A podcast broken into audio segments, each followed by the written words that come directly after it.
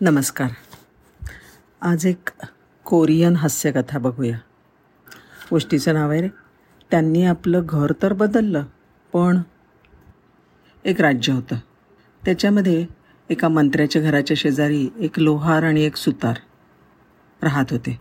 लोहार आणि सुतार यांची ठोकठोक आणि खणखण असा आवाज करणं रात्रंदिवस चालू असायचं आणि ह्याचा मंत्र्याला मोठा ताप व्हायचा. त्रास जेव्हा असह्य झाला तेव्हा मंत्र्यांनी ह्या दोघांना घर हलवण्यासाठी तंबी दिली. एक दिवस लोहार मंत्र्याला भेटला आणि म्हणाला महाराज आपल्या इच्छेनुसार आज मी घर बदलत आहे बरं का? थोड्या वेळाने सुतारसुद्धा मंत्र्याची आ आदरपूर्वक भेट घ्यायला आला आणि म्हणाला महाराज मी आज आपलं घर हलवतोय बरं का? सरकार लक्ष असू द्या. दोघांचं भाषण ऐकून मंत्र्याला अगदी हायसं वाटलं. तुम्ही दोघे चांगले शेजारी आणि आता मी तुम्हाला गमवतोय असं त्यांनी नाटकसुद्धा केलं.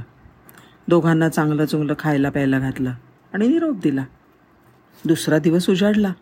आणि आश्चर्य म्हणजे लाकूड कापण्याचे कर कर आणि हातोड्याचे ठणठण आवाज येणं चालूच राहिलं.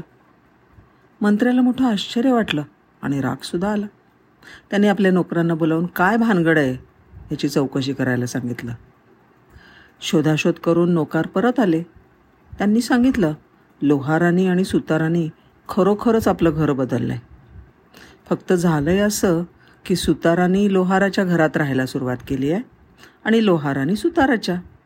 त्यामुळे घरं जरी बदलली तरी मंत्र्याचा शेजार काही बदलला नाही.